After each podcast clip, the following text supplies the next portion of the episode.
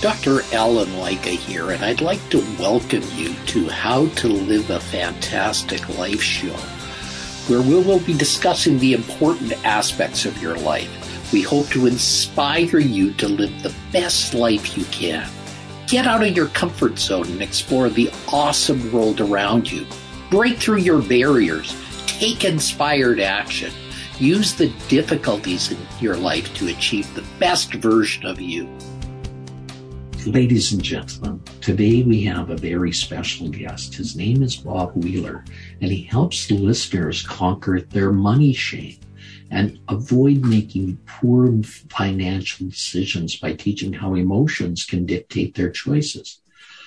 As a man of true integrity and infectious energy, Bob crusades for personal growth and has cross-pollinated with accounting, his accounting practice to create a new approach to personal finances. His passion is to help others gain insights about how their emotions trigger financial decisions. Combining finances with behaviors, Bob explores his personal concept of creating a healthy relationship with money in his new book, called The Money Nerve. welcome, Bob. How are you today? I'm doing great. So excited and happy to be here today. Thank you. Fantastic. Let's talk a little bit about your book and what you're trying to do about that. Yeah, absolutely. So I wrote the book, The Money Nerve, after realizing that a lot of my clients were going out and doing the exact opposite of what sounded like sound practical advice. Uh, a lot of my friends are the creative types as well. Uh, I'm a CFO at the comedy store and I've been a comic for years. And my comic friends were talking about their shame around their choice of picking passion over profit. And putting that together with my own struggles around money, even though I was a CPA, I just realized so many people have so many unconscious decisions that they make every day around money, and that there seemed to be a lot of shame and isolation around those choices and lack of information. And so I wanted to write this book so that people could talk openly about finances, personal finances, what they know, what they don't know, and really help people to know that they're not alone in it, that we all at times struggle with our finances. Let's talk a little bit about those choices, Bob, and what people should start to change about themselves so that they can get a healthier relationship. Yeah, so for me, it's starting to understand and be aware of our beliefs and our stories. So a, a, prime example of that is I have so many clients that will say, "Oh, I'm so broke. We're so broke today. We're so broke. I don't have any money."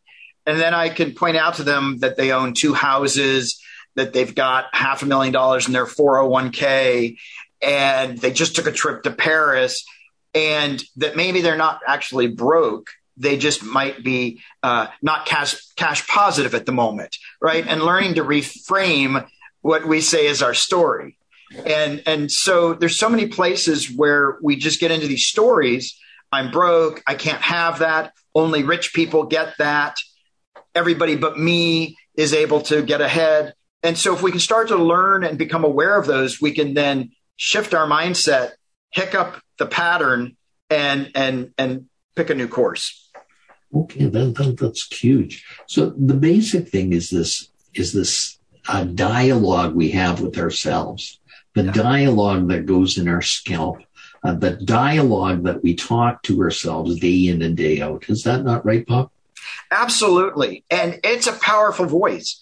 We sometimes say that it's our mom and our dad and this and that, but ultimately we may have disguised our own voice as our parents um, but at a, at a certain point, it's us. We're making the choices. Do, do we take on the values of our parents in, in some of these things?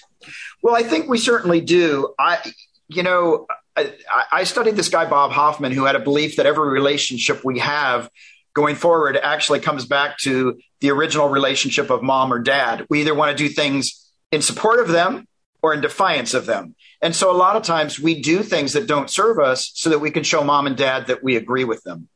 Oh, interesting. And and then we then develop other relationships with the world, and and it's those relationships that we we act out on. So let's talk a little bit about those relationships too. Yeah, absolutely. So then we we go into other relationships, whether it's a romantic relationship, And now you're just like my mom. You're just like my dad. You, you know, you're a spender. You don't think things through. And then we start to put things on other people that might just be something that they might just be a spender. It's not that they're just like mom or just like dad, but we're going to look for things that are comfortable or at least familiar and repeat until we work through it.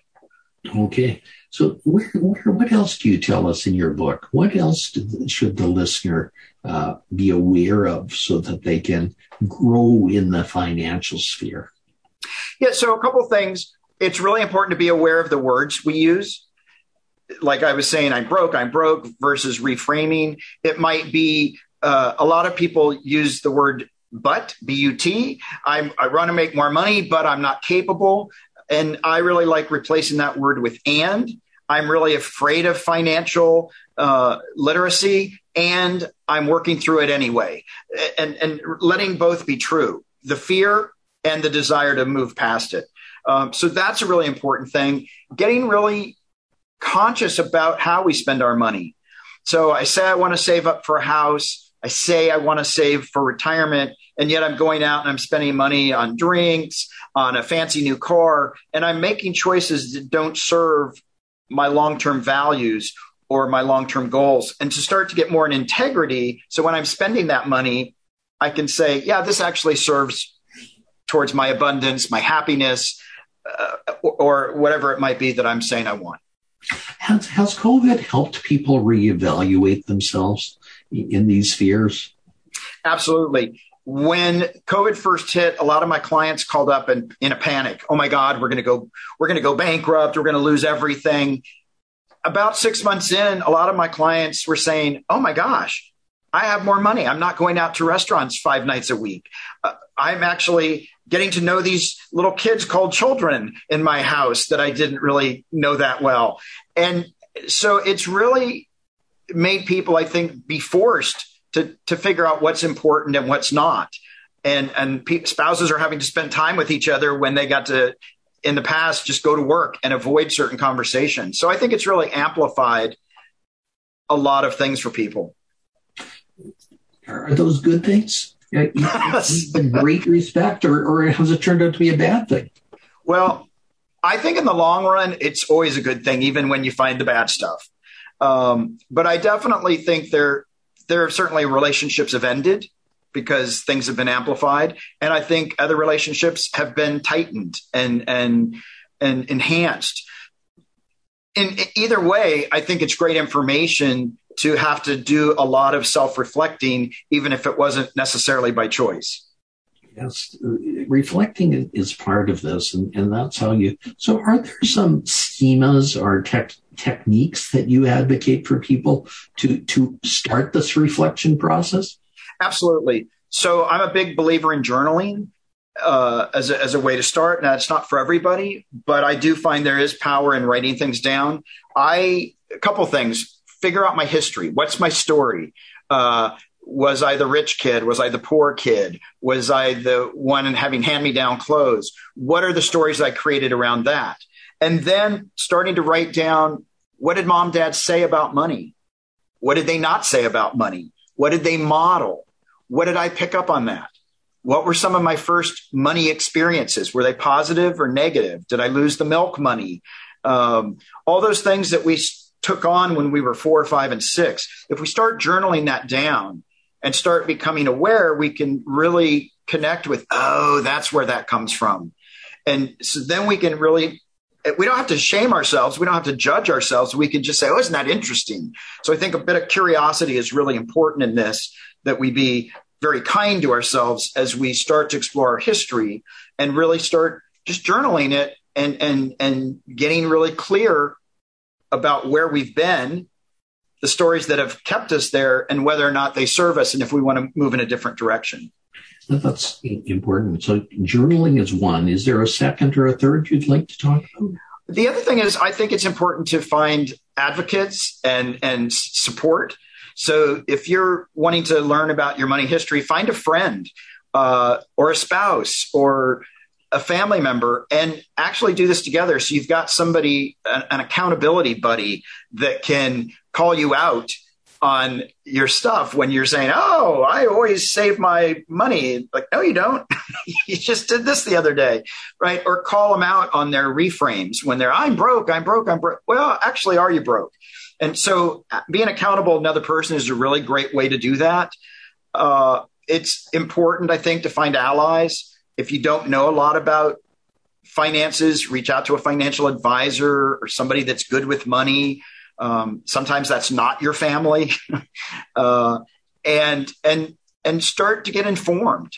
A lot of people don't want to do the reading, so listen to an audiobook, watch a video. There's a lot of great information out there, and there are great resources to start to educate yourself.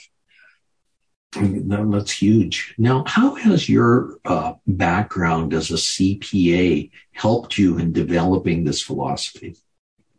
Well, I think what it did was a couple of things. Because I actually didn't have a lot of financial tools uh, growing up, uh, and I didn't have great modeling, and it's not because my parents are horrible people; they just didn't have the skill set. So I'm not blaming here. I'm just it's context so I was an accountant. I was expected to be this great guy with finance and all that stuff, and I could help other people, um, but I wasn't helping myself.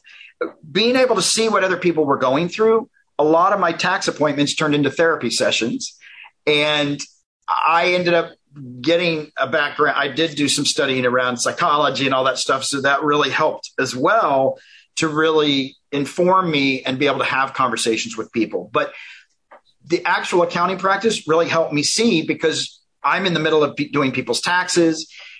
Often I would have financial advisors, we'd talk, and they'd say, Well, I'm so excited for Sally and Billy. They're so on track with everything. And I'd say, No, they're not. What are you talking about? And they would tell their financial advisors what they wanted to hear, but I would actually see what was actually going on and knew that that wasn't true. And so I realized, wow, there's so many of us that have shame or secrets around our finances. And man, if we could just open this up and really let people know they're not alone, because it doesn't ha- matter how many zeros are after that one. It still comes back to self worth. It still comes back to deserving. It still comes back to gratitude and, and our mindset. Okay. What about your other role of being an entertainer and being a comic? How has that shaped your views? Well, I think, you know, for, for me, it really was great because I'm in two different worlds. I there was part of me, my mom was an artist. I wanted to get into the world of creativity and I also didn't want to be poor. And, and so I had this struggle of pushing away the creativity and the artistry uh, because like you got to do the numbers, you got to make the money. And but what I think it did is it gave me empathy and compassion for people uh, because in the finance financial world, it can sometimes be very seemingly black and white. Two plus two is four. That's it. And, but how do you feel about that? Right. And, and so as a performer, being able to say the things that I was thinking and then be able to just go, no, I was kidding. I was kidding gave me sort of the freedom to explore things and see where it landed with people. And I just found that a lot of people resonated once they felt comfortable enough to open up. Yeah, and I, I think this financial literacy, I think one of the things you want to say with it is there's no problems with, with not understanding it. You know, you, you will never know everything. So it's good to rely on your advisors and people around you to help you in these situations. Yeah, absolutely. And and again, it doesn't mean that every advisor you meet is the perfect one for you. You, you have to still trust your instincts. You still need to check things out. Uh, you know, a lot of times I'll have clients come to me and say, "Could you look at my other CPA's work?"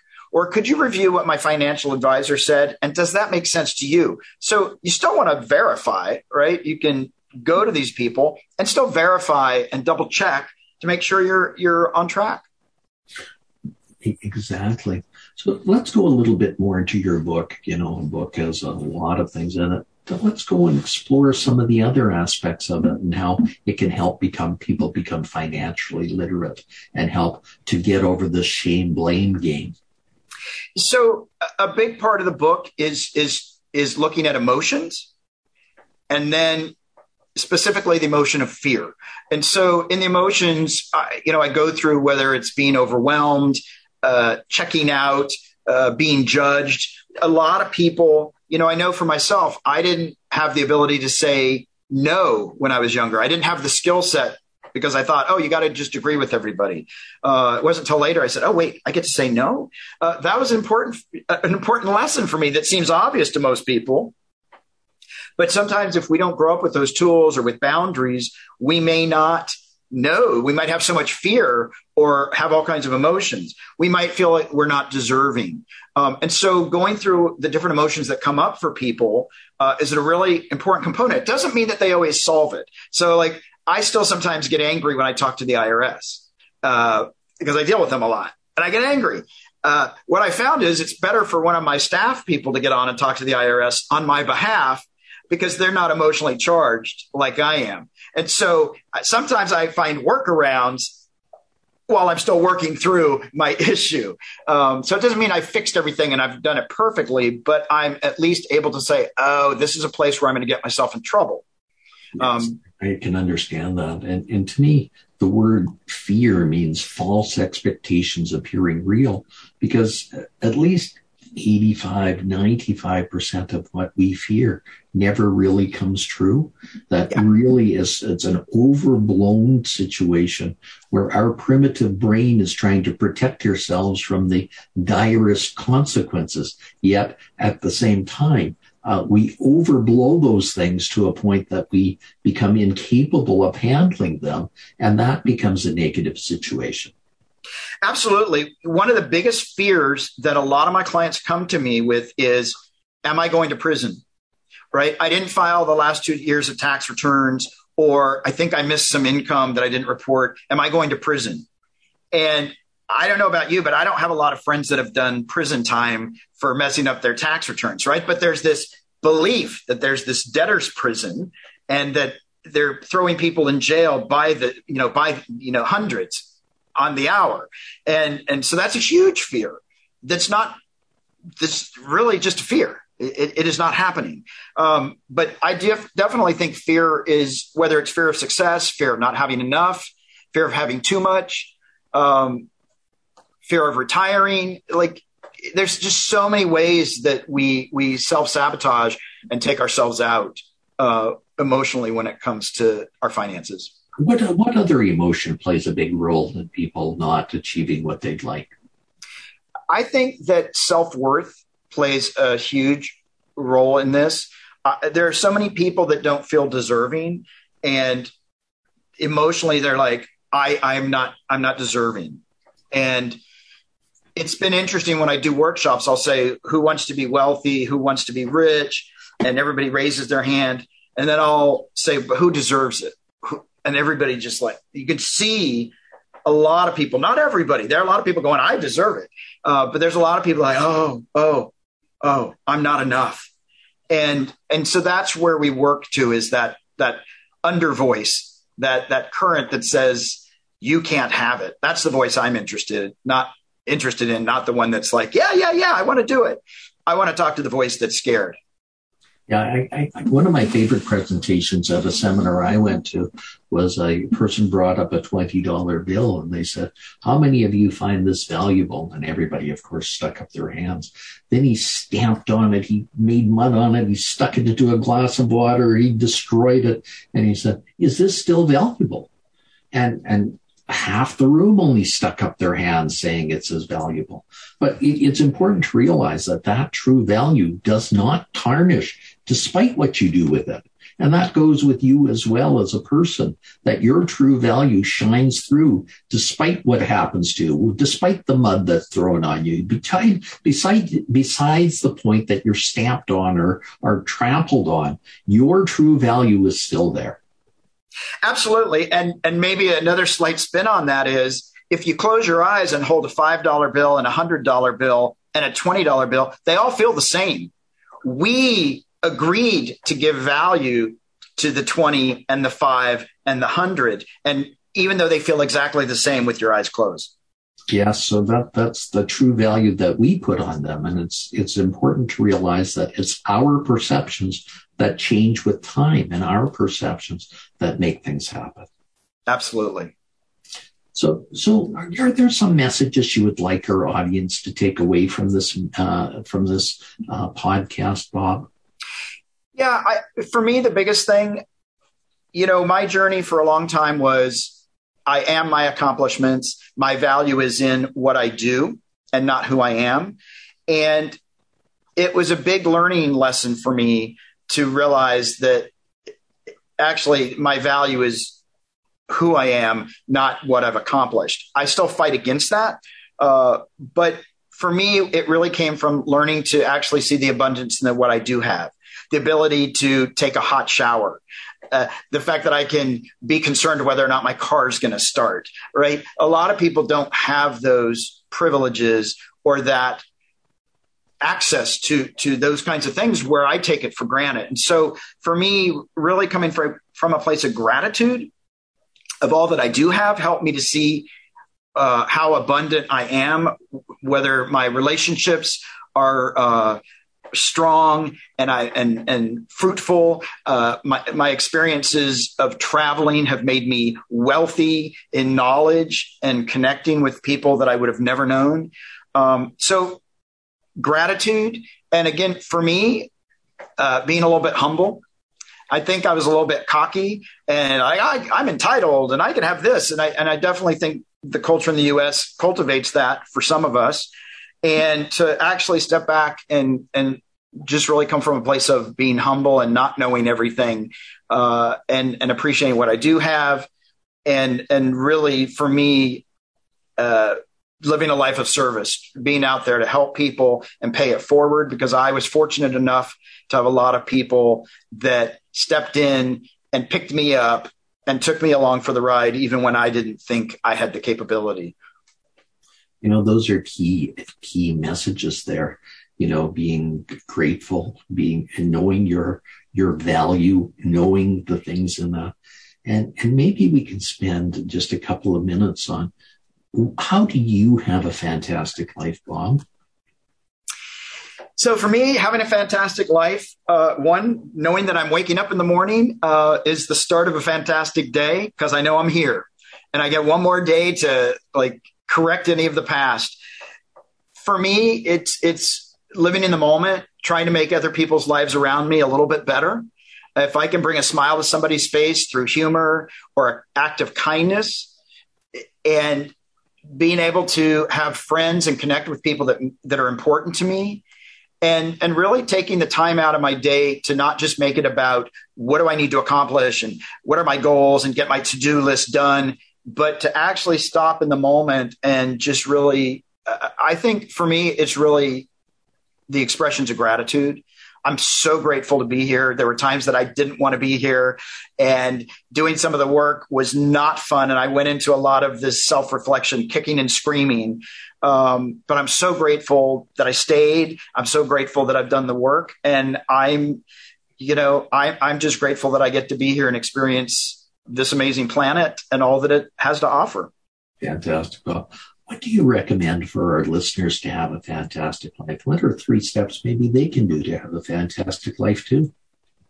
I think the first step is actually knowing that you can have it and believing that because I think so many people take themselves out and, and don't go forward. The other thing about having a fantastic life, face your fears, find whatever you're afraid of and move right towards it and and and because you will find that you'll actually once you face it it wasn't as bad as you thought it was and we talked about that. But facing your fears and going through it. And don't worry about what other people say. Step up step out. Let people judge you. Let people not rally for you. Trust yourself in knowing that you actually do know what's best for you and that you can have the fantastic life. And you deserve to have it regardless of what any other person might say or not say Fantastic. Well, ladies and gentlemen, I give you Bob Wheeler. Bob, how can people get in touch with you if they'd like to? Absolutely. So my website is the Money Nerve. That's nerve, N E R V E, not nerd, moneynerve.com. And you can reach me at info at themoneynerve.com. And we love connecting with people and helping them have the fullest life that they want to have. Thank you, Bob, for being here today. Thank you for your time. Thank you so much. You've been listening to How to Live a Fantastic Life. Be sure and pick up a copy of Dr. Lycka's book, The Secrets to Living a Fantastic Life, on Amazon.com. And you'll want to subscribe right here on this page so you don't miss a single episode. have a fantastic day.